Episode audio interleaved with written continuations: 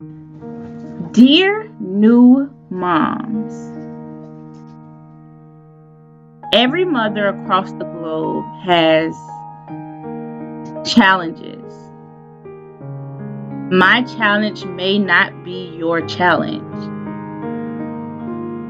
What I know, how I grew up, the type of mothers who were around me to mold me and teach me how to nurture and care may not be the same as yours. But new moms know that your seed, your child, adores you to the ends of the earth. How would you like to be perceived by the only person, the only beings who literally worship the ground that you walk on?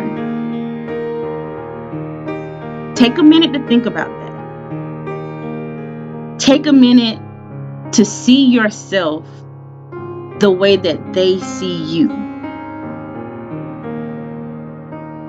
At the end of the day, that is the most important task that we take on. That's the similar task that ties us all together. Community matters, love matters.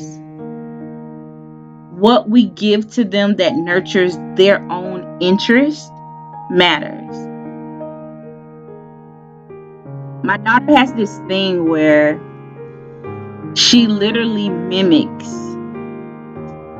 all of my mannerisms, things that I say, and my habits that are subconscious for me. I see her play them out. And I think it's very important that we acknowledge the impact that that has on our children. A mother to her son, a mother to her daughter. The most loving things that I do and say, she mimics them. And my harsh behavior, she mimics as well. And I think realizing that the older that she's become and seeing that play out right in front of my face with my daughter, who I feel I've been put on this earth to care for and protect. It changes who I am literally.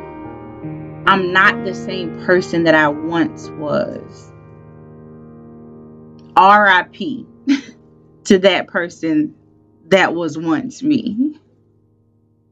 And like I said, it's a beautiful thing, but it's also a challenging thing.